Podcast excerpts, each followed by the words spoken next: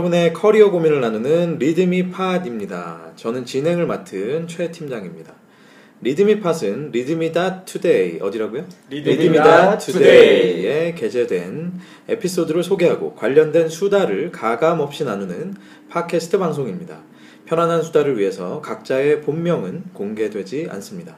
또한 특정 회사에 대한 적나라한 속 얘기들이 공개될 수 있음을 양해해 주시기 바랍니다. 이곳은 강남 소재 리드미 사무실 한켠에 있는 회의실입니다. 자, 오늘 저를 포함해서 역시 네 분의 패널이 아, 앉아 계시는데요. 한 주간 잘 지내셨습니까? 네, 안녕하세요. 네, 안녕하세요. 반갑습니다. 추석 특집.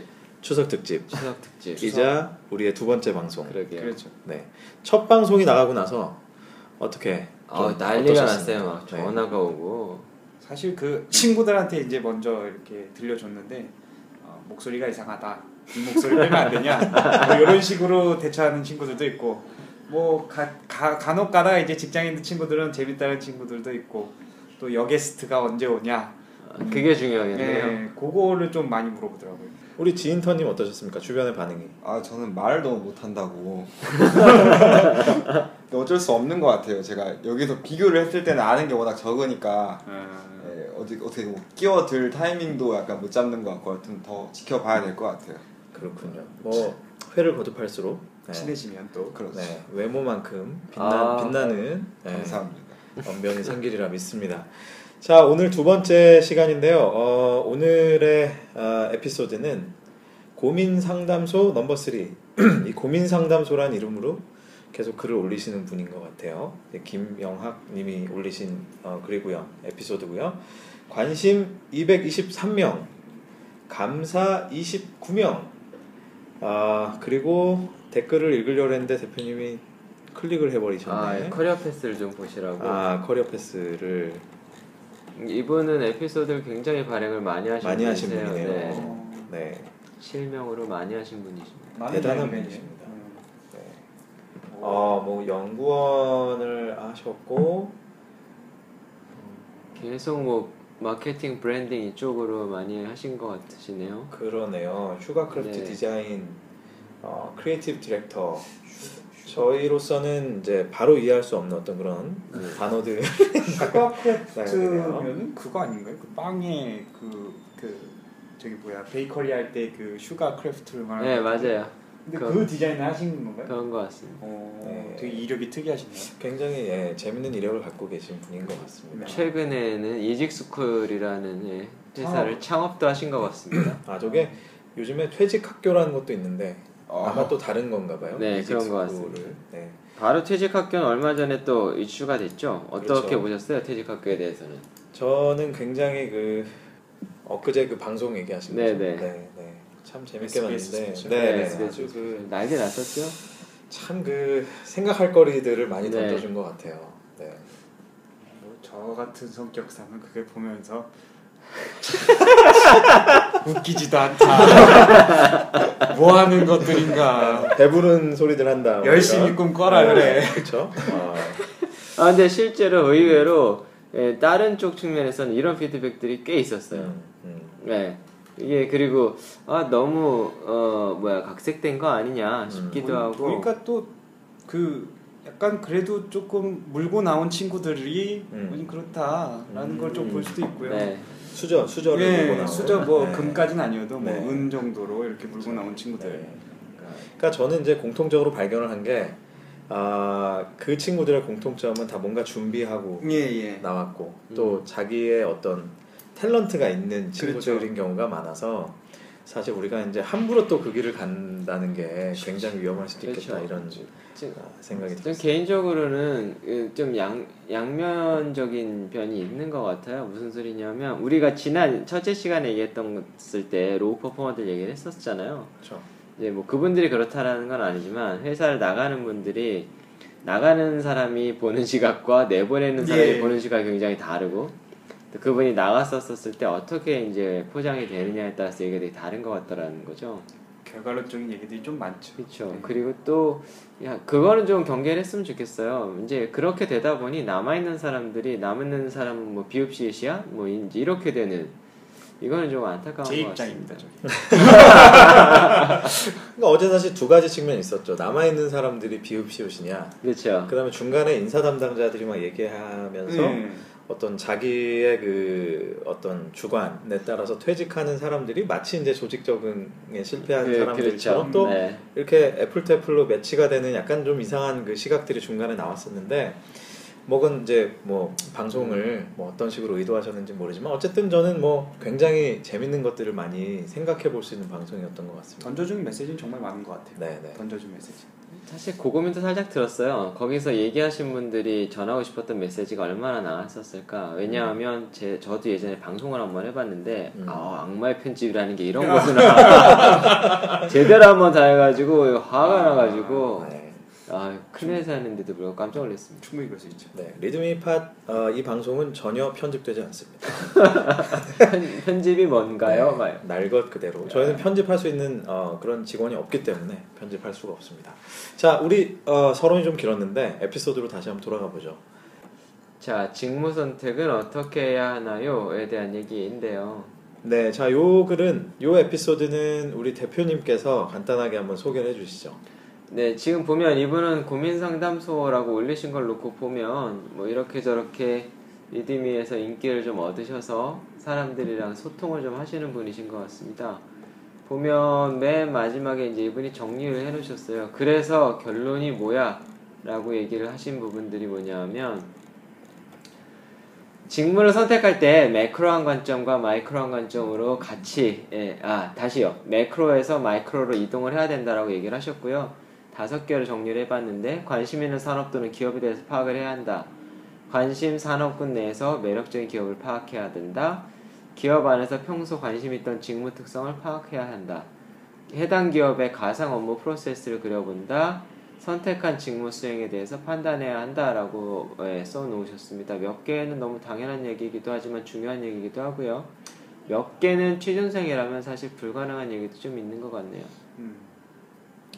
직무 선택이라는 것이 결국은 주제인데 네, 우리 조 대리님은 어, 저희가 잘 아시, 아시다시피 이제 재무회계 이쪽에서 어, 근무를 하시지 않습니까? 예, 예. 네, 직무 선택을 어떻게 하셨어요? 정확한 직무명이 뭐세요 회사에서? 네. 재무 파트의 네, 예, 회계, 재무 파트의 회계. 제가 딱 맞췄군요. 재무- 재무 파트의 회계 네. 그리고 세무 업무를 아, 주로 아, 세무. 세무까지. 예, 업무를 담당하고 있고요. 저는 제이 이 직무를 선택하게 된 경위가 일단 학교 다닐 때 회계학을 전공을 했고요. 그 회계학을 전공하면서 이제 회계사 준비도 했고 그러면서 이제 그쪽으로 계속 career path를 이제 쌓아가다가 예, 제가 쓴 회사들도 다 재무 그 직무로만 다 써서 이렇게 합격이 된 경우였고요.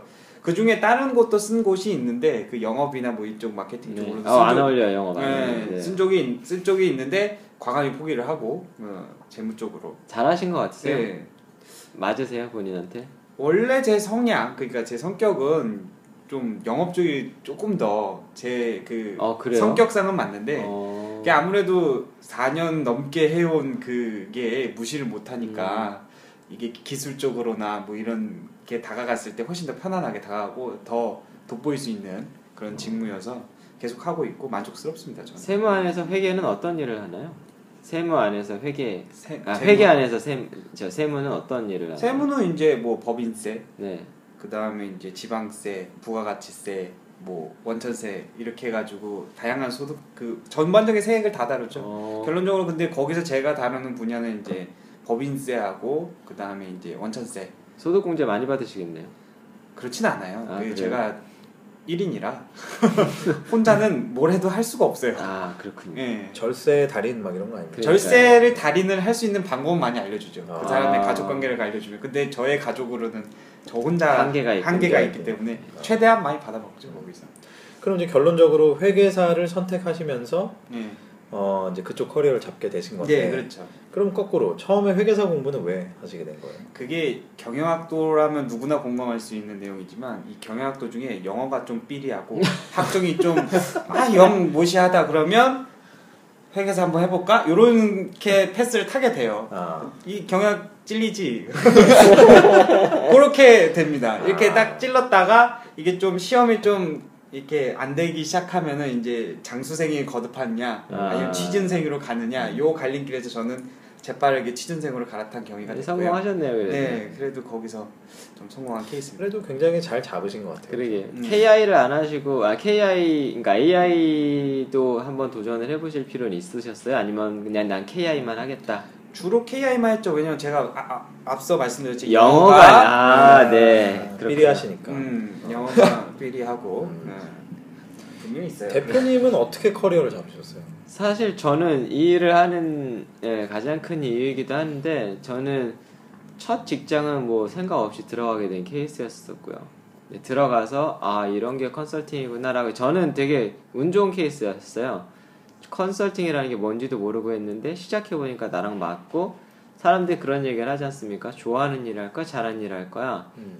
저는 좋아하는 게 뭔지도 몰랐고 잘하는 게 뭔지도 몰랐는데 해보니까 재수가 좋게도 어 되게 좋아하는 일이 돼버렸고 그래도 또 그게 뭐 못한다는 소리 안 들으니까 뭐 잘하는 일이라고 할 수도 있게 됐고 그렇게 해서 이제 컨설팅을 하다 하게 됐었고요. 컨설팅을 하다 보면 좋은 점은 뭐냐면 파생 영역을 굉장히 많이 가질 수가 있어요. 음. 컨설팅은 사실 모든 일을 할 때 기본적인 일이라고 볼 수 있기 때문에 그 위에다 이제 이것저것 넣는 게 굉장히 쉬워지게 되는 거죠. 저는 컨설팅은 직무는 아니었고요. 컨설팅 안에서 굳이 직무로 가자라고 하면 저는 이제 governance나 음. 프로세스, operation 이제 이쪽이었었죠. IT와 비즈니스의 이제 중간계에 있는 영역입니다. governance가 뭔지 모르는 분들도 있을 아, 수 예, 있거든요. 거버넌스라고 하면 뭐 쉽게 얘기하면 기업의 지배 구조라고 생각을 하시면 되고요. 아주 쉽게 정확한 얘기는 아닙니다만 이제 조직부터 시작을 해서 이제 그 조직이 굴러가야 되는 여러 가지가 담겨져 있는 예, 통합적인 얘기라고 보시면 됩니다. 음. 좀 어렵죠? 음. 그 이게 보면은 사실 이 글이 저는 이제 두 가지 관점에서 해석될 수 있는 하나는 취준생 관점에서 보는 해석 그리고 또 어, 이미 이제 커리어를 선택해서 직장에 다니고 있는 사람이 보는 관점은 또 아, 수 해석이 다를 있죠. 것 같은데 네, 네. 사실은 이제 저희가 보면 취준생에서 초기 이제 신입사원 뭐 이렇게 초기의 커리어는 지금 저희가 얘기를 나눴지만 좋아하는 일의 연장선상에서 뭔가 예, 혹은 결, 결정이 되죠. 그렇죠 결정이 되죠 혹은 뭐 자기의 어떤 뭐 특기라든지 예. 취미 뭐 심지어 취미가 직업이 되는 사람도 있고 어떤 경우는 이렇게 시험 준비를 하다가 음. 그게 또 직업이 되기도 하고 근데 또 어, 일을 하다 보면 직무가 또 바뀌잖아요 그렇죠. 그거는 또 어떻게 보면 내가 원하는 거랑은 또 전혀 다르게 움직이는 네, 경우도 네. 많은데 그래서 저는 오늘 이제 얘기를 우리가 나누면서 요두 가지 관점을 한번 이렇게 분리를 아, 해서 좋습니다. 얘기해 보는 예, 것도 예. 참 좋을 것 같아요. 일단 우리가 앞단에 우리가 이제 그 초기 초기 커리어에서 지금도 잠깐 말씀을 하셨지만 본인들이 좋아하는 것들을 하다 보니 그게 또 직업이 되는 이런 케이스가 많은데 저는 이제 또 궁금한 게 이 그렇게 해서 커리어를 잡게 된 것이 정말 어때요? 좀 추천할 만합니까? 아니면 지금 여기 쓰신 것처럼 마이크로하게 막딱 이렇게 좀 분석도 하고 딱 했는데 결과가 사실은 어 이게 뭔가 내가 생각하지 못한 건데 그래도 해봐야 될까? 이런 어떤 좀 뭐랄까요 분석적 뭐 혹은 음. 사전에 뭔가 태핑해보는 이렇게 해는, 아, 하는 게 좋다고 보세요? 아니면 지금까지 저희가 겪어왔듯이 아 그냥 내가 좋아하는 거 꽂히는 거 하다 보면 이렇게 되는 거지 어떤 게 맞을까요? 근데 음, 말씀- 네, 대기업을 바라볼 때는 요즘에는 직무 베이스로 가는 경우들이 많고 관련된 경험들을 많이 보기 때문에 사실은 준비 없이 진입하기는 좀 어려운 게 사실이고요. 저희 때처럼 요즘에 준비하면 안 돼. 그렇죠. 못 갑니다, 못 가. 사실 저는 또 그런 생각도 해요. 저거를 준비할 수 있는 사람이 과연 몇이나 될까? 그렇죠. 음. 그리고 왜냐면 너무 바빠요. 다른 스펙을 준비하기에도 바쁜 친구들이 저렇게 그 저런 분석 기법은 사실 기업 내에서도 쓰- 전략적으로 쓰는 사람들이나 쓰지 음. 사실 저런 기법을 쓰는 사람 별로 없잖아요. 음. 기업 내에서도. 음. 근데 그거를 대학생들이 직접 분석을 해서 버티컬하고 호라이즌 해가지고 그걸 다 일일이 해서 아 내 맞는 건 요거야 하고 아주 마이크로한 선택을 하니까 좀 의문시 되죠. 사실 할 수는 있어요. 요즘 학생들을 놓고 보면. 그런데 문제는 뭐냐면 그렇게 딜있다 몇 개를 팠는데 그 기업에서 나를 안 뽑는다라는 게 문제인 거죠. 그것도 그렇죠. 그래서 어떤 접근법들을 쓰면 좋을 거냐 하면 사실은 저는 저 어, 방향에 좀 동의를 하는 편인데 그래서 제가 추천하는 방법은 그룹으로 서칭을 하라는 거죠. 음. 그룹으로 같이 혼자는 절대로 할 수가 없고요. 음. 아, 그거 좋은 네, 방법이네요. 그룹으로 같이 때로 하게 되면 어느 정도 커버는 가능합니다. 그 그렇겠네요. 그러니까. 지인터님이 보시기에 네. 그 예를 들면 본인이 이제 취업을 한다 그러면은 직무 어떤 걸 하고 싶으세요? 그러니까 지금 만약에 예를 들어서 제가 취업을 한다라고 하면은 솔직히 저는 모르겠어요. 일단은 여러 가지 열릴 수 있는 거를 다 써보고 넣을 수 있는 걸 넣어 본 다음에 생각을 할 것 같아요. 그러니까 문, 문과의 전형적인 패턴이죠. 네. 딱히 뭐 이곳을 한다 아까 말씀하셨 말씀, 말씀하신 것처럼 뭐 회계 쪽을 이제 보셨다 그러는데 음. 저는 이제 중문과다 보니까 그 한 파트를 볼 수가 없어요. 음. 그래서 일단은 넣을 수 있는 건 일단 다 넣어봐야 되는 음. 상황이라서 실제로도 이제 저 저희 과에서 뭐 선배들이나 아니면 동기들 먼저 취업 준비하는 애들 보면은 다 일단 넣어놓고 생각을 하는 스타일이라서 음. 저대로 약간 가면은 좀 약간 잘 짜여질 수 있을 것 같긴 한데 어쨌든 폭이 적어요 저희는 음. 갈 수 있는 폭이 굉장히 적어서 다 넣을 수 있는 건 다 넣어봐야 돼요. 지인턴님은 그래도 중국어를 좀 하시지 않습니까? 네. 아, 네. 사실 굉장히 큰 무기가 있는 거죠. 음. 자, 조금 있으면 추석입니다. 자, 모두 즐거운 추석을 보내세요를 중국어로 한번 해주십시오. 잠시만요.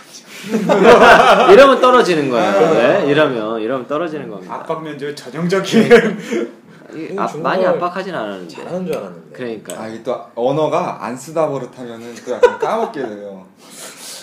자, 그 이제 인, 인사는 조금 이따 다시 하는 걸로 하고요. 그러니까 이제 현실은 직무를 따질 겨를이 없다. 그렇죠. 그렇죠. 저, 저게 정답이에요. 사실은 그렇다. 근데 오히려 이제 그게 안타까워서 또 이분은 이런 글을 그렇죠. 썼을 수도 그렇죠. 있어요. 왜냐하면 저는 동의하는 거는 저희가 실제로 회사에 불만을 갖고 퇴사를 할때 대부분 사람에 대한 불만 그리고 자기 일에 대한 불만 이게 사실 크거든요. 그렇죠. 나중에는 뭐 회사의 간판이 어떻고 뭐 예? 10년 뒤 비전이 어떻고 이런 거 사실은 예, 전혀 상관없지 않습니까? 같이 일하는 사람과 내가 하는 일에 대한 어떤 만족 이런 것들이 굉장히 중요한데 아마 어- 어쩌면 이제 이분은 어, 그런 세태 예, 직무를 가릴 소냐 이런 세태가 안타까워서 쓰시지 않았을까 하는 생각도 들어요. 요즘에는 아까 말씀드렸던 것처럼 실제로 중견기업 이상 되면 다 직무 베이스로 뽑기 때문에 그, 그 직무 관련해서 당신 뭐 할 줄 알아요? 뭐 해봤어요?로 뽑기 때문에 이제 이렇게 적는 것도 큰 무리는 없을 것 같고요. 제가 아까 이제 챌린지를 좀 걸었던 거는 4번 가상 업무 프로세스를 그려보기 야. 예, 라고 되어 있는데 사실 저 부분은 조금 무리가 있어 보입니다. 저거는 사실 지금 현직에 있어도 그쵸. 다른 부서의 업무 프로세스도 그리기 좀 어려운. 그렇죠. 아, 그리고 그렇죠. 우리 부서에 있다고 하더라도 내 업무 아니면 사실 그렇죠. 예, 이게 업무가 그냥 흘러가는 게 아니라 딴 데들이랑 왔다 갔다 하기도 하고 음. 예, 파생 업무들이 생기기 때문에 쉽지는 않습니다. 제가 기업 업무 프로세스를 해봤다고 했지 않습니까? 음. 제가 프로세스 전문가지 않습니까? 저거 저 저 사람이 말하는 프로세스 수준이 저 사람이라고 하지는 맙시다 무슨 저분이 아니, 아는, 아는 분이세요? 그러니까 죄송합니다. 저분이 어, 네. 들으시면 죄송합니다. 네. 저분이 말씀하시는 그 가상업무 프로세스의 사이즈가 네 이 우리가 생각하는 그런 그렇겠죠. 사이즈가 아니고 그렇겠죠. 네 단순- 하루 일과 정도. 예, 단순한 그 정도로 말씀하시지 않았을까. 사실 우리가 이제 그 프로세스 하면 제일 중요한 게 네. 인풋 아웃풋이잖아요. 네. 그렇죠. 그러니까 어떤 부서 어떤 직무가 있으면 그 앞뒤에 어떤 직무들이 이렇게 연계돼 있나 요거를 그렇죠, 보는 그렇죠. 거는 굉장히 좋은 어떤 그 연습인 것 같아요. 음. 업무라는 게 어떻게 구성이 되어 있고 이제 어떻게 흘러가며 어떤 부서들과 의 interaction이 일어나는지 음. 인아웃풋이 어떤 것들이 나오는지 뭐 그런 거를 볼 수 있으면 좋은데 사실 쉽진 않죠. 실제로 근데 그 기업 CI가 홍보되어 있는 홈페이지에 가면 조직도가 다 그려져 있고요. 그렇죠. 음.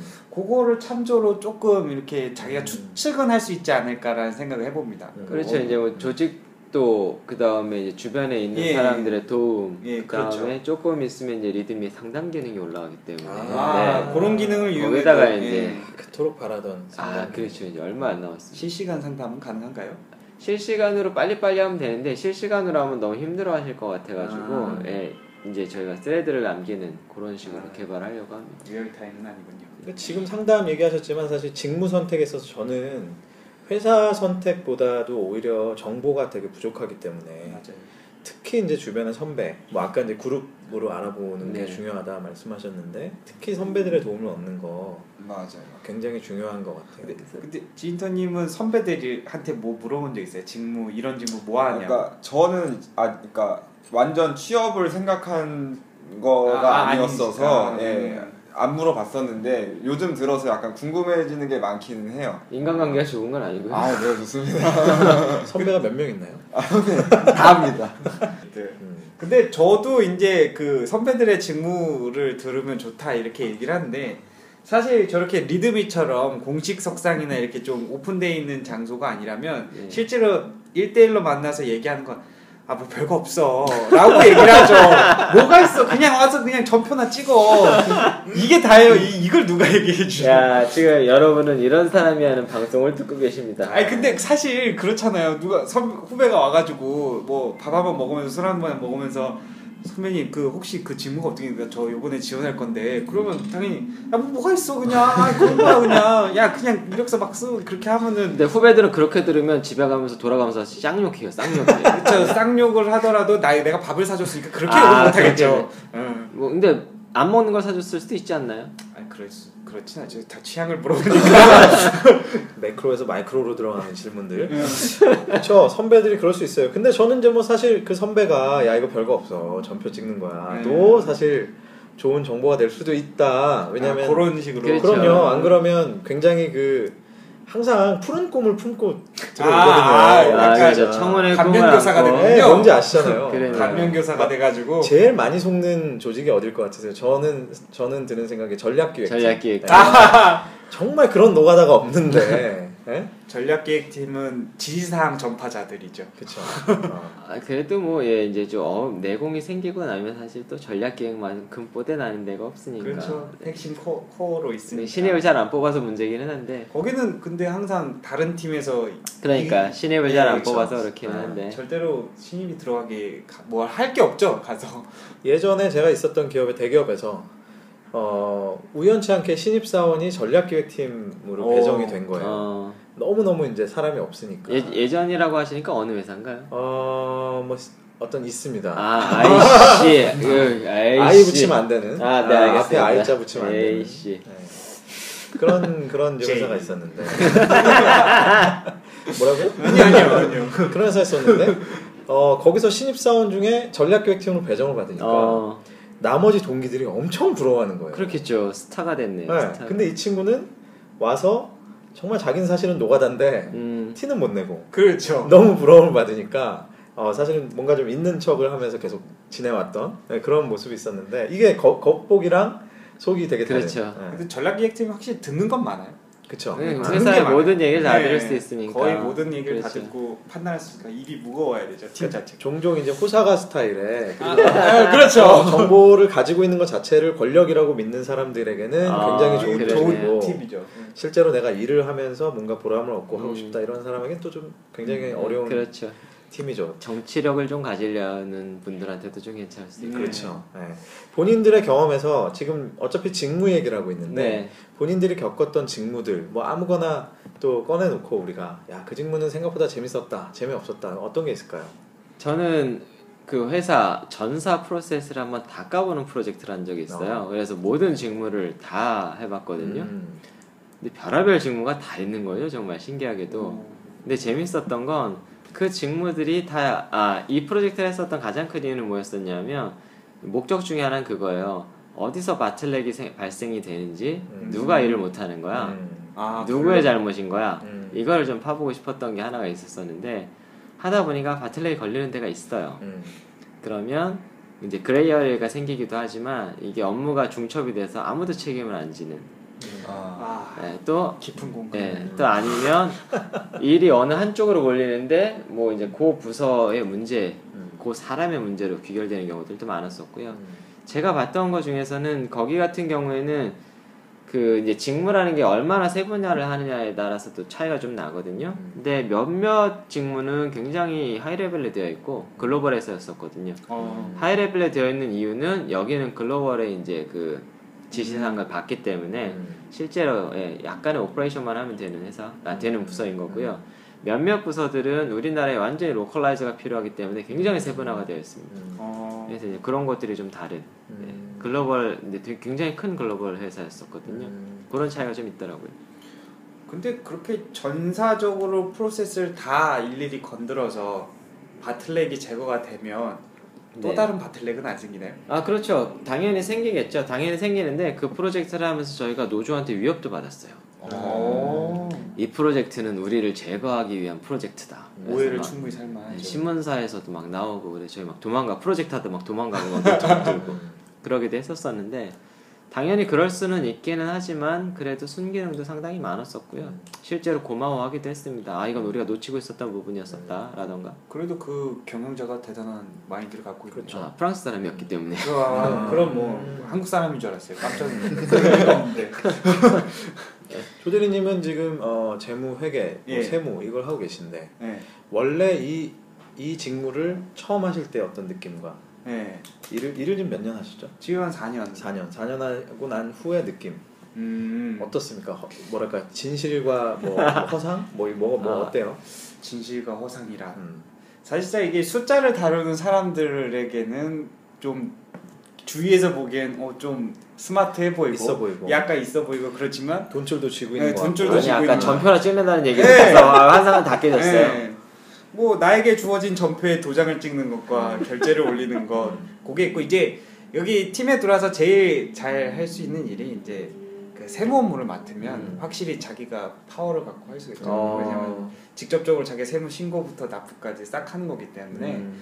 그렇게 한번 프로세스를 자기 혼자 다 하거든요. 음. 그렇게 되면 이제 역량이 확확 쌓이고 음. 세무 업무를 꼭 하고 그다음에 이제 좀 더 넘어가서 이제 우리가 돈줄을 잡고 있다는 자금 네, 쪽으로 네. 이제 가게 되면 이제 그때부터 실질적인 회사 내의 파워가 아. 생기는 거죠. 음. 회사 내에서 자금 쪽을 자금이라고 따로 표현을 하시나요? 아니면 재무 안에 다 재무 집어넣나요? 안에 자금 그쵸? 파트가 재무 있고 안에 보통 그렇게 자금으로. 많이 하죠. 네, 근데 보통 조금 큰 기업들은 뭐 나눠져 있어요. 대부분 금융팀, 있죠. 회계팀이 따로 맞아요. 나눠져 있고 뭐. 그거를 한번 설명을 잠깐만 해주세요. 그러니까 음. 지금 내려오는 파생이 재무랑 회계로 나눠지는나 그러니까- 아니면 재무 안에 뭐 회계로 떨어지는지 어떻게 떨어지는지. 이거 정말 좋은 질문인데 재무 회계, 관리 회계, 무슨 자금, 음, 뭐 경리 도대체 그렇죠. 뭐가 어떻게 다른 거냐? 네 설명을 잠깐 해드릴게요. 아, 너무 좋습니다. 예. 재무 회계라는 파트 안에 모든 게 다 들어있는데 돈과 관련된 일단 모든 게 다 들어가 있다고 보는 거예요. 네. 그래서 일단은 최초로 재무 회계, 회계 파트, 음. 그리고 세무 파트, 그 다음에 이제 자금 파트 이렇게 크게 세 개로 나눌 수 있고요. 그 다음에 관리회계 파트 같은 경우에는 저희 회사 같은 경우는 전략에서 그렇죠. 어, 보통 전략이 있기도 전략에서- 하고 재무 쪽에 있기도 그러니까. 재무 쪽에 있어도 되고 전략 쪽에 맞아요. 있어도 되는데 전 전략 했는데 처음 왜냐하면 봤어요. 좀 파워를 좀 나누기 위해서 음. 왜냐하면 저희가 그것까지 다 해버리면은 우리 쪽으로 모든 지시사항과 그쵸. 보고사항이 다 음. 떨어지기 때문에 그걸 좀 더 일을 더 순화하게 할 수 있어서 보통은 CSO 전략 오피스 그러니까 임원이죠. 네, CSO. CSO와 CFO 간에 알력에서 결정되는 그렇죠. 경우도 많습니다. 근데 저희는 CFO가 CSO를 동시에 경영을 어, 하고 아, 굉장히 특이하네요. 예, 어. 그렇게 있는 그렇게 있으니까 나눌 수 있는 거죠 어, 팀을. 아. 그러니까 같은 팀 안에 재밌네요. 있으니까. 예. 그렇게 돼서 있고 그 다음에 이제 회계 파트에서는 일종의 이제 전표 승인자들이 있고요. 음, 그 전표 승인자들이 이제 자금까지 넘기는 작업을 하는 거죠. 음, 음. 그런 작업을 하고 세무 파트는 아까 말씀드렸듯이 법인세, 부가가치세, 뭐 지방세, 뭐 음. 원천세 등 회사에서 납부할 수 있는 세금들을 같이 납부하게 되고요. 음. 자금 팀은 이제 자금의 출납과 그 다음에 조달 음. 이렇게 하는 거죠. 그리고 여기서 질문은 회계에서 그 전표를 처리를 해서 자금팀에 넘기잖아요. 예, 예. 그럼 이 회계팀이 하는 일은 뭔가요? 회계팀은 그, 그- 전표 처리라는 게 그 전표 처리라는 게 뭐냐면 각 현업들이 음. 각 현업들이 이제 전표를 쳐서 저희 쪽으로 올리면 올리는데 전문 용어 나왔습니다. 친다. 전표를 친다. 아, 아니 전표를 전표를 친다. 치는 거예요. 네. 피아노 치는 게 아니고 전표를 이렇게 그 입력을 해서 네. 전표를 생성을 시키면 음. 그거를 결제 라인을 타고 저희 쪽으로 넘어와요. 그러면 거기에는 이제 돈이 나가거나 음. 아니 돈이 들어오거나 이런 전표들이 있겠죠. 음. 그런 전표들을 차대로 나눠서 이렇게 한 이렇게 전표를 쳐오면 전표는 누가 끝나요?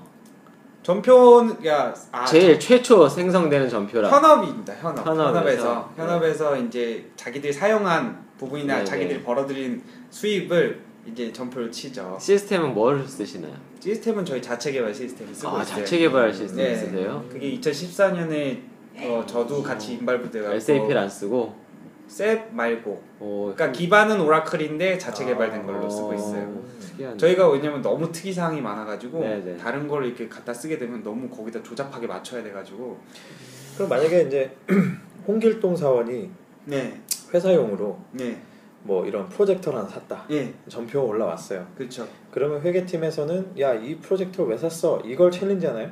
challenge 하죠. 어. 당연히 challenge하고 거기에 마땅한 기안지가 붙어야 되죠. 음, 아니면 아, 그러, 그거와 거래 증빙인 세금 계산서 등이 음. 붙어야지 그 승인을 넣어줍니다. 그러면 비싸게 샀다 싸게 샀다까지도 감수. 아 그것까지는 안 하죠. 그건 안 음, 하시죠. 그런 것까지는 안 하죠. 음, 이게 진짜 필요해서 산 그러니까 거냐? 예, 아. 막 그, 그 금액에 따라서 결제 단계가 있어요. 음. 그 결제 단계가 넘어오면 그 사람이 허용해 준 거니까 승인해 준 음. 거니까 그거에 대한 허용이 아니고 이게 적절하게 회계 처리가 되었는지만 보고 음. 거기에 대해서 이제 넘겨. 그 회사는 정결이 어떻게 되나요? 그 대충 금액이 어떻게 떨어지나요? 정결이? 저희는 100만 원까지가 이제 팀장, 팀장. 100만 원 이상이 상무, 음. 100만 원, 이- 200만 원 아니 300만 원 이상이 전무, 음. 그다음에 아, 엄청 짜네요. 어. 1000만 원 이상이 이제 대표이사. 전무의 권한이 그만큼 크고 웬만해서는 돈을 쓸 수가 없는 그래 쓰지 말라는 거네요. 어. 팀장님의 회사는 어떠세요? 정결 저희는 저희는 굉장히 지금 팀장님이 얼마까지 쓸 수. 있어요? 저희는 사실은 팀장한테 별도로 없고요. 아 그래요? 대신에 그냥 이 구간이 넓어요. 대표이사랑 어, 저희는 심플하게 이사밖에 없는데 대표이사랑 이사밖에 없어요. 그리고 이사가 보통 한 5천만 원? 음, 그리고 그 이상은 이제 대표이사한테 가고. 저희 회사는 뭐 코- 뭐 이렇게 좀 회사가 규모를 따졌을 때 약간 권한이 좀 밑으로 내려와 있어요. 음. 음. 근데 그래서- 뭐 사실 이게 일반적이죠, 사실. 음. 네. 보수적인 회사일수록 아무래도 그렇죠. 네. 음. 그리고 그게 오래됐어요. 음. 그 자체의 규정이 음. 오래돼가지고 99년도에 만들어진 걸 아직도 쓰고 있으니까. 잠깐 궁금한 게 있는데 네. 그 이제 하시는 일에 있어서 사실은 문과생들도 되게 하고 싶어하는 친구들이 있을 거란 말이죠. 경리 그러면 쪽, 예, 회계 쪽. 예. 이 격리가 됐던 뭐 회계가 됐던 뭐 음. 아까 말씀하셨던 재무 회계 그 안에서 이제 여러 가지 업무가 있는데 이 업무들은 자격증이 없으면 되냐 안 되냐 자격증이 없으면 되냐 안 되냐. 저 빼고 자격증이 아무도 없습니다. 아 그래요? 네. 그러면 이제 출신 background는 어떻게 되나요? 다 상대를 선호하죠. 상대 선호 아닌데도 있어요 비상대도 아닌데가 거의 없는데 한 명 정도? 한 명 정도 예, 예. 그, 그 친구는 어제 지난번에 얘기했던 낙하산인가요? 아니요. 그건 아닌가요? 회사는 아니고 문송이라서. 아 문송인데 네, 네. 어떻게 들어왔죠? 그 친구는 사실 이거 behind story인데 네. 그 친구는 이거 알면 걔가 들으면 나 바로 하는데 아, 어쨌든 뭐 설명할게요 어차피 네. 들, 들을 일이 있을지 없을지 모르겠지만 그 친구는 원래 우리 팀이 아니었어요 아. 원래 우리 팀이 아니었는데 우리 팀 티오가 갑자기 빠지는 바람에 그냥 정말. 갔다가 근데 사실 이런 경우 많죠 네, 실제로. 많죠. 네. 근데 요게 가, 약- 음. 갔다가 넣었다가 우리 가 한 번 더 뺐어요 네. 아. 그리고 아예 안 되겠다고 그냥 우리는 그냥 뭐 티오 없이 가겠다 네, 네. 이렇게 했다가 걔가 이제 이렇게 공중에서 이제 떠다니는 거죠 애가 그래갖고 음. 다시 이제 이쪽으로 온 경우라 하여튼 좀 계륵, 잘해주세요. 계륵, 계륵 같은 존재라서 아, 따뜻한 회사네. 네, 아 계륵이라니요. 되게 품고, 품고는 있지만 음. 아, 아파요 품고 있다는 게 중요한 네, 거예요. 네. 아픈데 아 그걸 제가 맡아가지고 멘토를 아, 한 1년 1년 정도를 가르치다 보면 이제 판단이 어느 정도 1년 될수 반을 있어요. 가르치고 있는데 음. 2년 가르치다 보면 뭐 그분이 좀 부족함이 많다면은 그 리드미다 투데이에서 많이 공부하시라고. 그러게 이 숫자는 근데 안 되는 사람은 제가 가도 아마 회계 파트 갔었으면 어- 엄청 욕 먹었을 거예요. 저도 그렇죠. 숫자는 굉장히 어려워하거든요. 그 앞뒤 왁구를 맞추는 게 네. 뭐 쉽지가. 않나 봐요 이게 업무, 예, 확실히 직무마다 특이사항이 있어서 차이가 있는 것 같습니다. 우리가 잠깐 돈 다루는 직무에 대해서 한번 얘기를 좀 해봤고요. 혹시 또 다른 지인터님 혹시 궁금한 직무 여기 다 선배들 아니겠어요? 예. 네. 한번 물어봐요 네, 이렇게. 물어봐요. 그 얘기 한번 해보시죠. 우선은 이제 재무에서 회계, 재무, 회계에서 세무만 4년 동안 하셨고 아, 다, 다. 다, 다 하셨었고, 오케이. 그러면 이분은 이제 재무 관련된 걸 다 하실 수 있는 거고요. 네. 팀장님 어떤 직무? 저는 주로 전략 기획, 전략, 신사업 아, 아까 기획. 그래서 전략 기획 아, 그렇게 호의적이셨군요. 제가 스스로 알고 있죠. 전략기획, 신사업 기획. 기획, 뭐 글로벌 사업 이분은 완전 뭐 핵심만 하셨네요. 그러네요. 예. 그런 것들 했었죠. 누구나 하고 싶어 하지만 할 수 없는 누구나 하고 그러니까요. 싶어 하지만 현실은 정말 처절한. 진짜 들어 들어와 들어와. 정말 고생하게 될 거야. 들어와 들어왔는데 절대로 안, 안 네. 넣죠 한 만퍼 와봐. 어. 그런 걸 경험했었고 대표님 어떤 거 겨- 경험? 저는 이제 업 자체가 컨설팅이니까 아까 말씀하신 저희는 직무라고 표현은 안 하고요. 이제 저희는 skill set이라고 하는데 그 skill set들이 이제 governance, PI 뭐 이런 쪽 음. 그런 쪽으로 많이 돼 있었죠. 자 궁금한 거 어떤 거? 좀 마케팅 쪽이 궁금했었는데 마케팅. 마케팅은 또, 전략팀 예. 아, 아, 그쪽이에요? 그 마케팅 또 다, 다 아, 하니까 다 옆집 얘기 다 알고 있죠. 호사가라니까. 그럼 우리는 뭐 다 알고 있죠. 그렇죠. 지금 리드미도 마케팅 때문에 엄청 지금 신경을 많이 쓰고 있기 아. 때문에. 근데 마케팅- 지금 하시는 그 인턴 하시면서 하시는 것도 마케팅 마케팅. 일종이에요. 어, 그럼요. 그렇죠. 네, 근데 마케팅이라는데 근데 굉장히 넓기 때문에 사실 그러니까요. 학생들은 이게 어디부터 어디까지가 마케팅이냐라는 그게 맞아요. 모르죠. 지금 하면서도 어, 이게 마케팅인 건가 하는 게 좀 있거든요. 사실은 제가 지인터님이 마케팅을 궁금해하기를 바랬어요. 아 진짜요? 아, 왜냐하면 요 중에 없음에도 불구하고 예. 경험자가 없음에도 불구하고 많은 그 어, 그 취준생들이 마케팅하면 그쵸, 그쵸, 그쵸, 어, 그쵸. 마케팅하면 있어 보이기 때문에 다 굉장히 좋아한단 말이에요. 재밌는 재밌어 하기 때문에 그래도 요즘은 조금 나아졌어요. 옛날에는 마케팅 그러면 다 광고라고 생각을 했는데 음, 요즘에는 맞아요. 이제 이제 좀 달라졌어. 예, 많은 사람들이 니네 마케팅이라고 하면 광고인 줄 알지? 라고 질문을 하기 때문에 그거 아닌 건 알거든 이라고까지 대답은 할 수 있는 음, 거죠. 맞아요. 네, 그 다음이 없는 거죠. 음. 그 다음. 네, 그 다음. 그 회사에 따라 다른데 이제 제가 어, 경험했던 회사는 아니지만 굉장히 큰 회사는 마케팅 조직과 광고 조직, 뭐 심지어 판촉 조직이 다, 다 따로 그렇죠. 따로 있는 이런 경우도 있고요. 사실 아까 제가 언론에서 그 회사가 그런 케이스였어요. 음. 캠페인 조직이 아예 따로 있었어요. 음. 그리고 예전에 제가 컨설팅 했을 때 경험했던 이제 SK텔레콤이라는 네. 큰 조직은 마케팅이라는 이름의 조직이 굉장히 강해요. 어 예. 네, 파워가. 그리고 이 조직에서 하는 역할은 사실상 뭐랄까요? 그 국내 사업에 대한 모든 전략에서부터 진짜 실행에 이르기까지를 다 커버하는.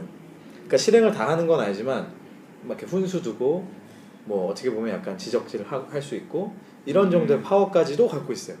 일반적으로 마케팅이라고 하면 온라인과 오프라인을 요즘에 좀 많이 나눠서 하고요. 그 다음에 오프라인에서는 제일 큰 건 사실 이제 그룹 전략을 받아서 계열사 전략을 받아서 전략 안에서 마케팅 전략까지 떨어지고 이제 그 전략단에서 이제 나눠지는 것들인 거죠. 세분화되죠. 그렇죠. 그러면 이제 뭐 광고라기도 하고 광고 프로모션으로 나누기도 하고 캠페인으로 나누기도 하고 이벤트 뭐 이런 용어들을 막 혼재해서 쓰기도 하는데 광고랑 홍보를 또 같이 하는 회사도 있고 음. 근데 이제 홍보는 좀 큰 회사들은 아예 따로 떼어요. 홍보는 맞아요. 약간 조금 더 holy하게 보고 음. 마케팅 같은 경우는 이제 돈, 네, 돈과 직결되는 음. 그래서 홍보 마케팅을 섞기도 하고 마케팅 영업을 섞기도 하고 네, 그래서 그 소위 말하면 지금 이제 쭉 말씀해 주셨지만 마케팅 전략에서부터 마케팅 플랜이 나오고 그럼 그거를 어떻게 예를 들면 뭐 실행을 할 거냐 그 에이전시를 쓸 건지 뭘 할 건지 광고를 때릴 건지 뭐 오프라인 이벤트를 할 건지 이건 이제 실제로 어떻게 보면 이제 프로모션 이벤트를 하는 쪽으로 가는 이 흐름에서 마케팅 조직이 어디까지를 커버하느냐에 따라서 사실은 회사마다 그 역할이 다 다릅니다. 예, 다 다르고 정답이 없는데 단 하나 이제 사람들이 착각하는 건 마케터 이러면 그리는 이미지가 음, 굉장히 어떻게 보면 약간 어, 유능하고 다재다능하고 그렇죠. 그러니까 창의적이고. 예, 소위 말하면 뭐 P&G나 유니레버에 있는 브랜드 매니저를 이퀄 마케터라고 음. 생각하는 데에서부터 오해가 비롯이 되는 거죠. MKT. 마, 마케팅은 근데 요즘에 보면 아, 요즘이 아니라 실제로 큰 회사들은 실행은 본인들이 안 해요. 대부분은 다. 에이전시 끼고 하고 광고회사 끼고 하고 그렇게 되죠. 정말 진짜 완전 마이크로하게 본다면 예. 마케팅 가서 엑셀을 합니다. 예, 엑셀을 하면서 시키는 일을 하기 시작을 하죠.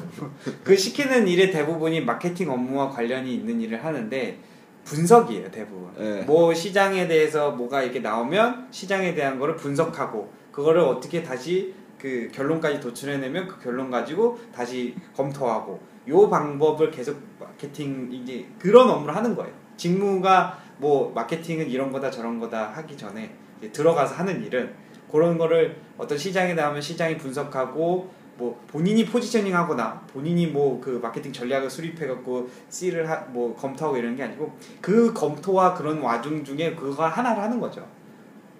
이게 굉장히 좋은 포인트인데요. 그 마케팅에 대한 오해와 진실, 스파밤 이러면 1위로 나와야 될 포인트예요. 뭐냐면 우리가 취준생들이 잘 모를 때는 marketer 그러면 그냥 뭐 우리가 광고 속에 막뭐 네, 드라마. 속의 이미지만 생각하잖아요. 그러면 앉아서 막 펜대 굴리면서 네네. 막 아, 되게 창의적인 뭐 막 하고 뭐 광고 creative 막 에이, 만들고 이럴 것 같지만 agency들이 하시는 그렇죠. 거죠 사실은. 네. 그건 진짜 사실은 creative director라는 분들이 주로 하시는 일이고 실제로 marketer가 하는 거는 다 숫자입니다 숫자. 네. 아, 분석을 하는 네. 분석이에요. 다 percentage로 나오고 다 그런 거예요. 그래서 돈 얼마 들어. 어, 그래서 예산을 얼마 받아야 돼. 보통 그래서 이거를 마케팅에서 STP라고 얘기하죠. 이게 마케팅의 시작점이에요. 세그멘테이션하고 타겟팅하고 포지션이요. 포지셔닝하고. 그러면 이거는 전부 다 숫자예요. 아, 아, 20대, 30대 뭐 여자, 남자 그렇죠. 어쩌고 몇 프로 저쩌고. 몇 프로 누가 선호도 몇 음. 순위 막 이렇게 이번 마케팅은 어디를 타겟으로 할 거야? 그럼 20대 여성층입니다. 그럼 뭐 positioning 어떻게 할 거야? 뭐 어떤 어떤 샴푸 대비 어떻게 어떻게 하겠습니다. 전부 다 숫자, 조사, 분석. 그리고 음, 끝나고 나면 그거에 대한 ROI. 그렇죠. 너가 1억 썼는데 얼만큼 효과가 나왔어. 그렇죠. 이게 사실은 마케터의 실제 핵심적인 일이라는 거예요. 너무 다른데요. 그러니까 지금 하시는 일이 네.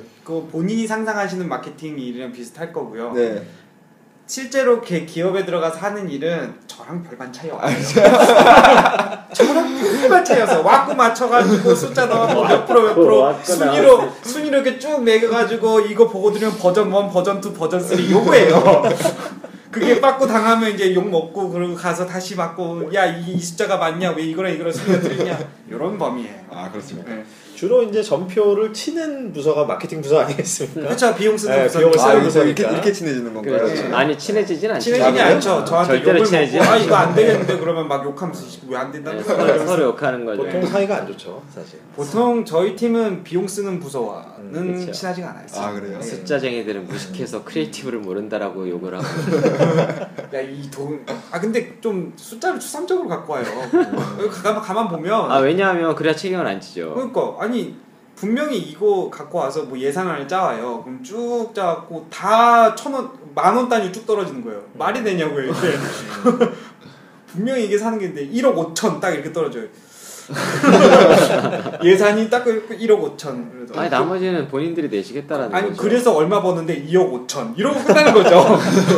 그래서 얼마 남는데 1억 이렇게 쓰면은 사실상 이게 뭐냐고요.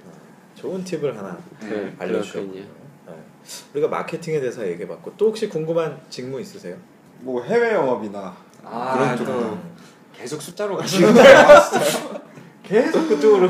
해외 영업에 대해서 해외 영업도 요즘에는 좀 나눠지는 것 같아요. 근데 영업이라는 게 점점 내가 어떤 industry, 어떤 회사냐에 따라서 이제 tech base로 좀 많이 가는 것 같고요. 예전에는 영업은 문과 영역이라고 생각을 했는데 요즘엔 또 아, 그렇지도 않아요, 딱히. 전 공대생들이 오히려 좀 그쪽의 끼와 재능을 발견하고 음, 영업 쪽으로 넘어와서 특히나 이 영업 쪽의 그 핵심 지, 그, 그 소재나 이런 걸 정확히 파악하고 있잖아요. 그런 쪽으로 이제 잘 하더라고요. 영업도 보면 B2B랑 B2C랑 이제 좀 차이가 생기는 것 같아서 어, 우리나라도 예전처럼 막 형님하면서 이제 돈으로 처바르고 그런 영업은 좀 많이 없어지고 있는 것 같고요. 특히 B2B 쪽은 많이, 많이 없어지는 것 같고 근데 이제 해외로 가게 되면 또 다른 얘기인 거죠. 학생들한테 이제 제가 얘기해주는 해외 영업이라고 하면 해외랑 영업이랑 따로따로 놓고서 이게 조합이 잘 돼야 된다고 얘기를 해요. 무슨 소리냐면 해외 영업이라고 하면 학생들은 딱 두 가지 생각만 해요. 어, 영어를 할 줄 알면 난 해외 영업을 할 수 있을 거야라고 생각하는데 언어는 수단일 뿐인 거고요. 그렇죠? 해외 영업을 잘하려면 사실 언어도 언어인데 그 지역에 대한 특성, 문화에 대한 이해, 그것과 상품에 대한 이해, 나 진짜 내가 그걸 조합을 시켜서 잘 팔 수 있겠느냐 이것까지 오히려 일반 영업보다 훨씬 어렵거든요 해외 영업이. 굳이 구분 짓자면 해외 마케팅과 해외 영업을 나눌 수 있는데 아, 예.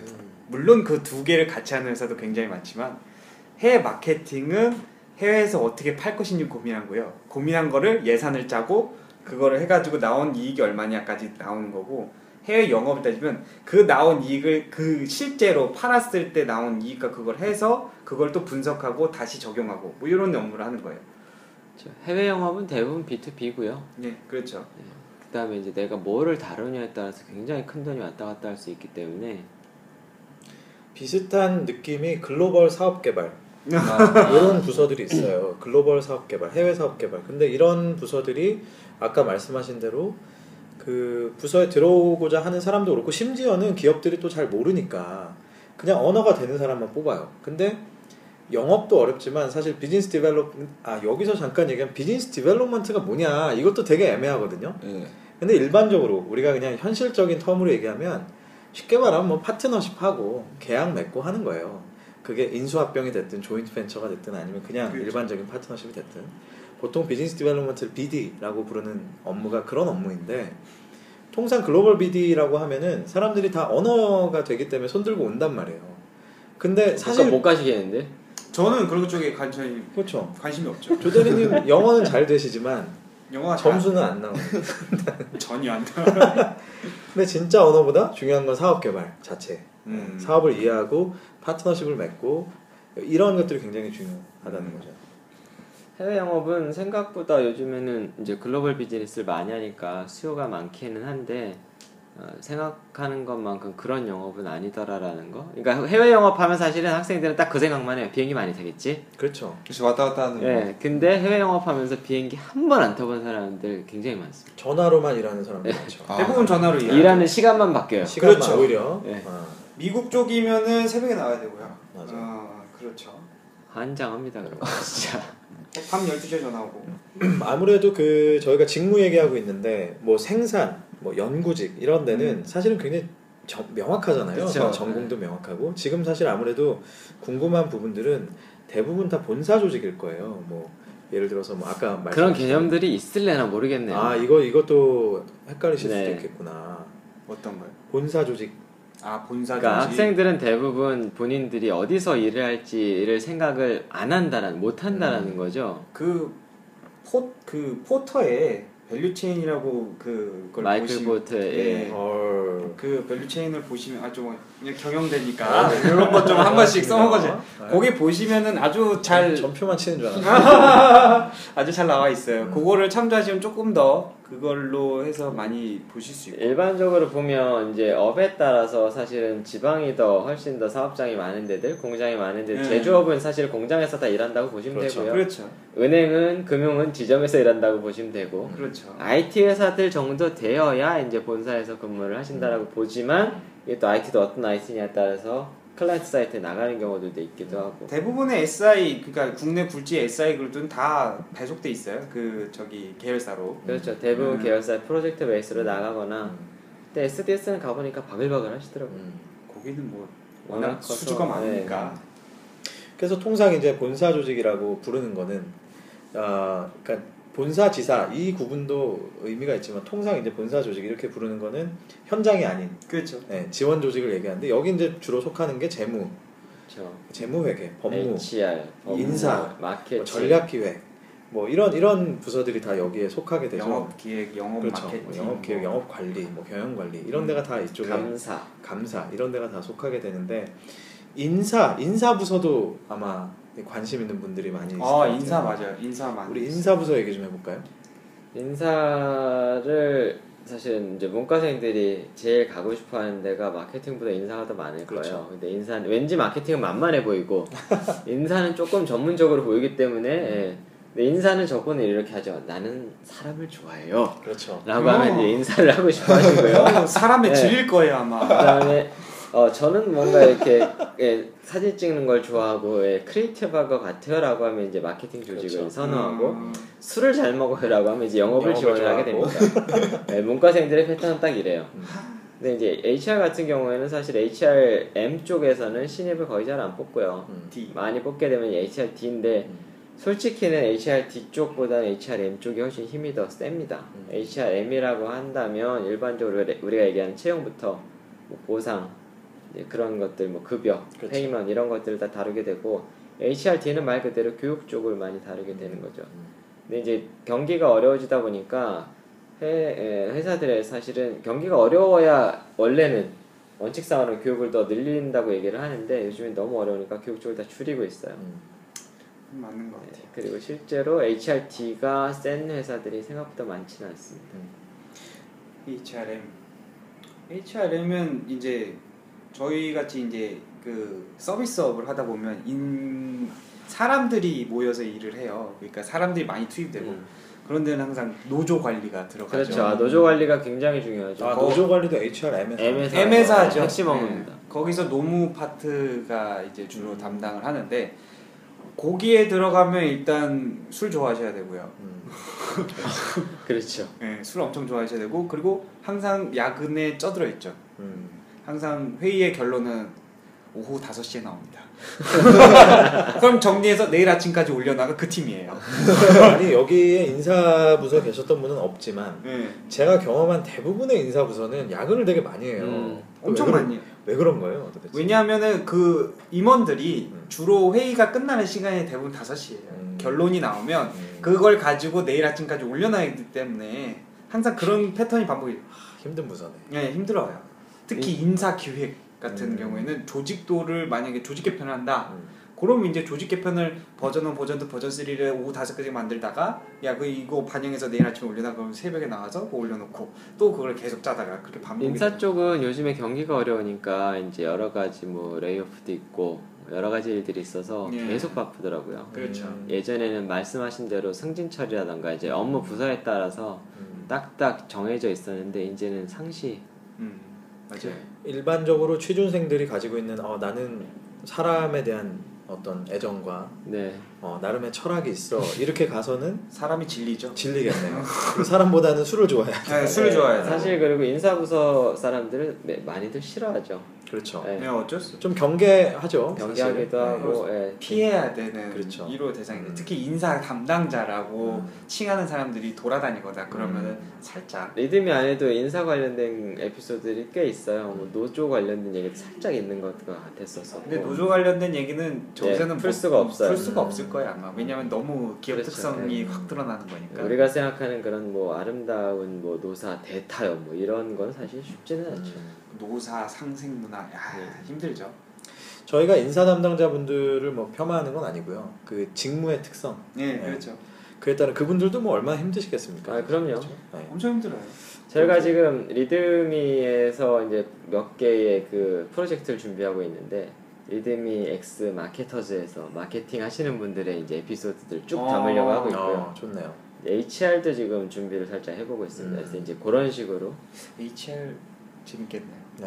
그래서 이제 어디까지 일이- 나올 수 있을지는 좀 봐야 되겠습니다만은. 아, 좀 끝까지 끌어낼 수 아, 그래서 있었으면 한분 정도는 지금 퇴사를 했기 때문에 나는 아, 거칠 것이 없다. 아 그런 분 좋아요 나는 거칠 것이 없다. 쌓인 게 많기 때문에. 아뭐 이런 그런- 근데 퇴사하신 분들이 MSG가 조금 있을 것 같아서 아, 뭐 걱정은 그래- 되긴 하지만 그럴 수는 있죠. 어, 예, MSG가 뭐. 있어서 걱정은 되긴 하지만 그래도 그렇죠. 좀 끝까지 아, 끌어낼 수 있으면 아주 예, 내가 그냥 다 예, 폭로를 하겠다라는 지금 그런 분들 계십니다. 보통은 사실 또 인사, 재무, 뭐 그 다음에 관리 이런 조직들은 마피아라 부르잖아요. 아, 인사 마피아, 네. 뭐 음. 재무 마피아 해서 그 라인이 서로 또 챙겨주기도 하고 그렇죠. 그다음에 그 라인에서 벗어나는 게 사실상 또 되게 어렵기도 그렇죠. 하고 한 번 박히면 좀 힘들죠. 어렵죠. 사실 네. 이런 특성이 좀 있습니다. 그러니까 본사 조직, 지원 조직 중에서 인사, 법무, 재무, 뭐, 뭐 관리, 회계 이런 쪽은 거의 다 라인을 쫙 한번 탄다. 근데 유일하게 그런 색깔이 없는 게 전략 기획 이죠. 그렇죠. 어. 네. 그래서 아마 취준생 분들 중에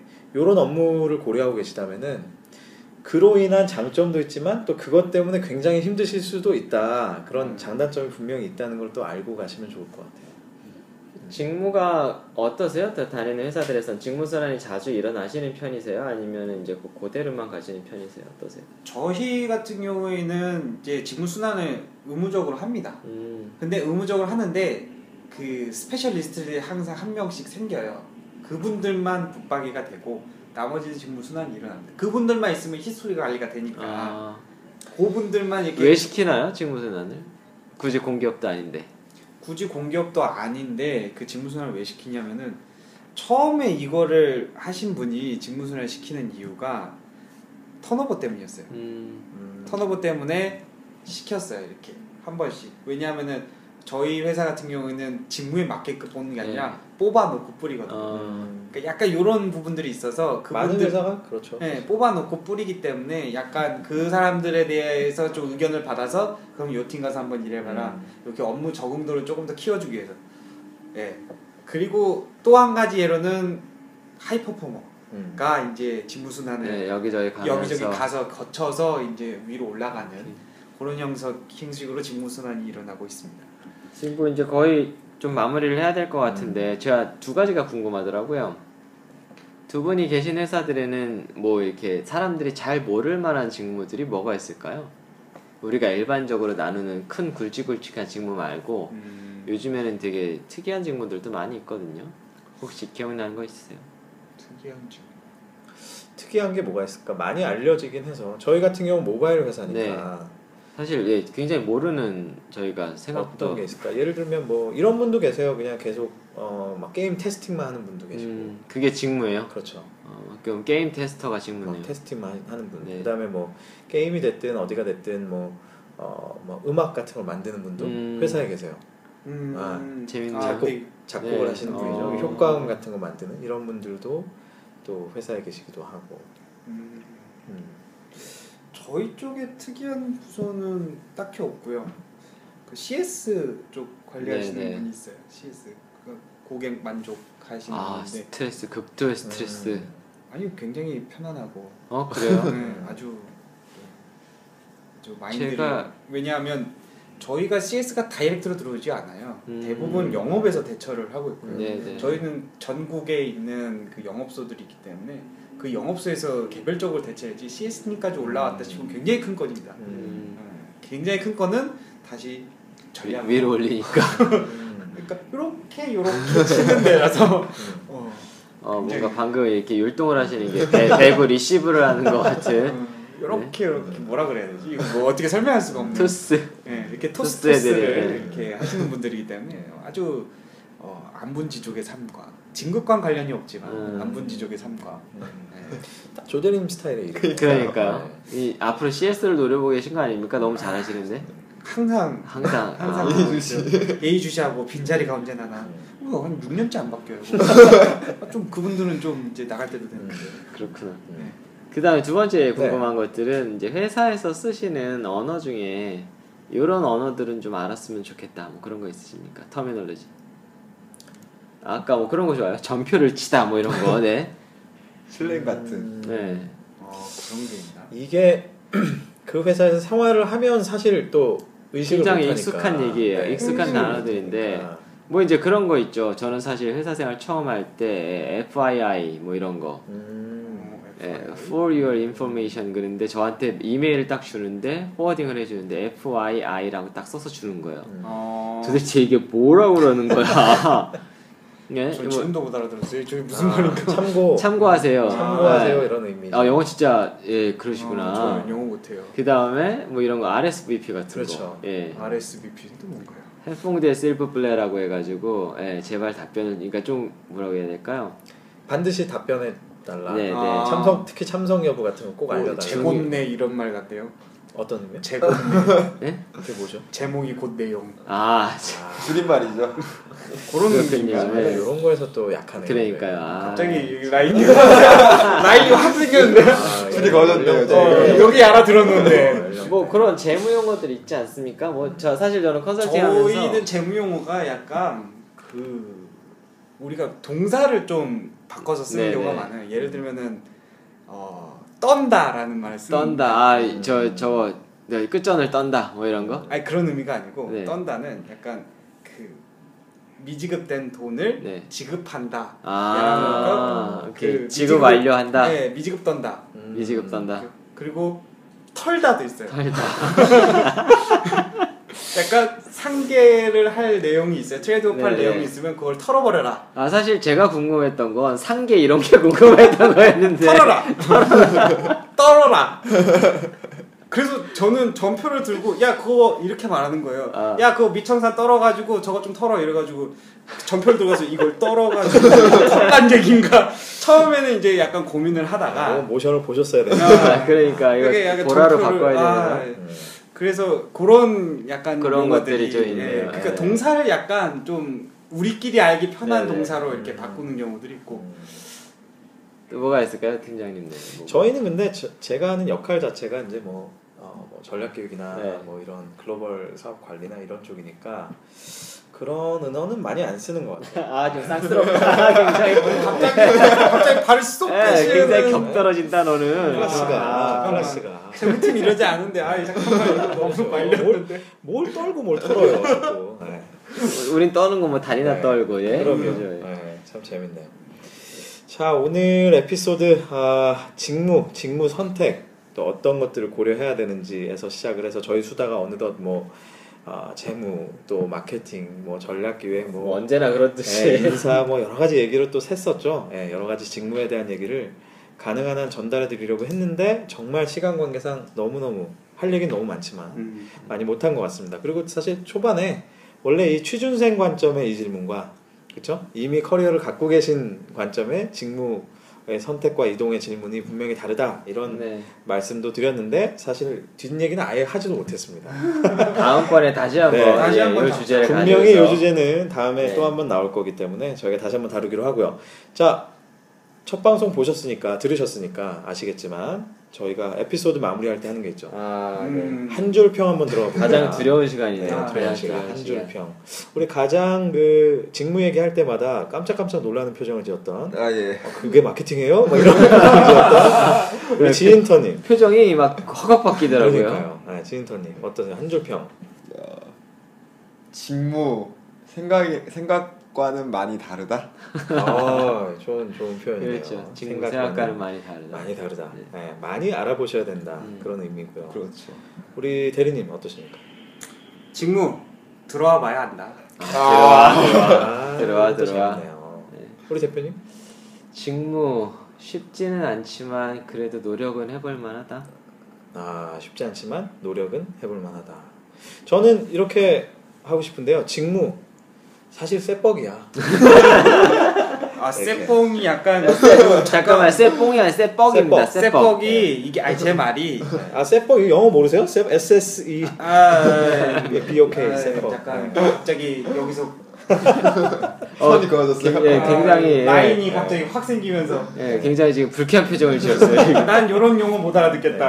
아까 용어에 대해서 좀 타격이 있어서 직무 쇠뻑. 네. 그렇지만 아이고. 많이 알아보시고 많은 분들과 얘기 나누시고 네. 굉장히 중요한 부분입니다. 네, 그렇게 해서 좋은 선택하시기를 바라겠습니다. 리듬에서 알아보세요. 아, 리듬이 아, 그럼요. 어디죠? 리듬이다 투데이. 네, 리듬이다 투데이에서 많은 것들을 알아보시길 바라고요. 이제 추석입니다. 네, 다들 우리 청취자분들께 추석 인사 한번 한 말씀 하시고 마무리하죠.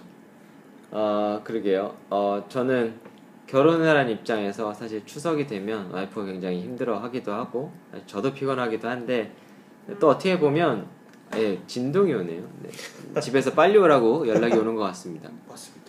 아, 맞, 맞답니다. 딱 알죠, 제가. 오늘 끝나고 우리 치킨도 먹어야 되는데. 자. 생각하면 되죠. 우리 와이프는 안 들을 거니까. 자, 이- 잊어먹었잖아요. 알았어요. 네. 그래서 추석이 되면, 그래도 그 정도 힘듦이 어떻게 보면 또 추억이 되는 것 같아요. 음, 그래서 네, 기혼자 직장인 예, 분들께서는 스트레스 받으시겠지만 그래도 또 연휴니까 즐겁게 가족들이랑 행복한 시간 보내셨으면 좋겠습니다. 네, 찐터님. 아 저는 즐거운 추석 되세요를 중국어로 아, 드디어 드디어 이걸 시간을 잡고 정말 어쩐, 어쩐 집중 안 하더라. 네. 네 그럼 하겠습니다. 네. 예, 따자 쫑추지의 콰이러. 가 이제 중국어로 즐거운 추석에서 아, 아, 너무 짧은데 아, 그렇죠. 그런가 네. 네 알겠습니다. 다음에 더 들어보는 걸로. 네, 부대님. 저는 이렇게 말씀드리고 싶어요. 그 취준생 여러분 설날엔 조카들에게 세뱃돈 주는 취직 취직된 사람들이 되어 있습니다. 아 이거 이거 또 백만 안티 또예. 아, 예, 눈물이 찔끔 나는. 네 감사합니다. 저는 그냥 마무리. 예. 즐겁고 정말 풍성하고 지금 뭐 취직이 되셨든 안 되셨든 마음만은 풍성한 그런 한가위 되시길 바랍니다. 저희는 오늘 여기까지 하고요. 다음에 더욱 신선한 에피소드로 돌아오겠습니다. 감사합니다. 감사합니다.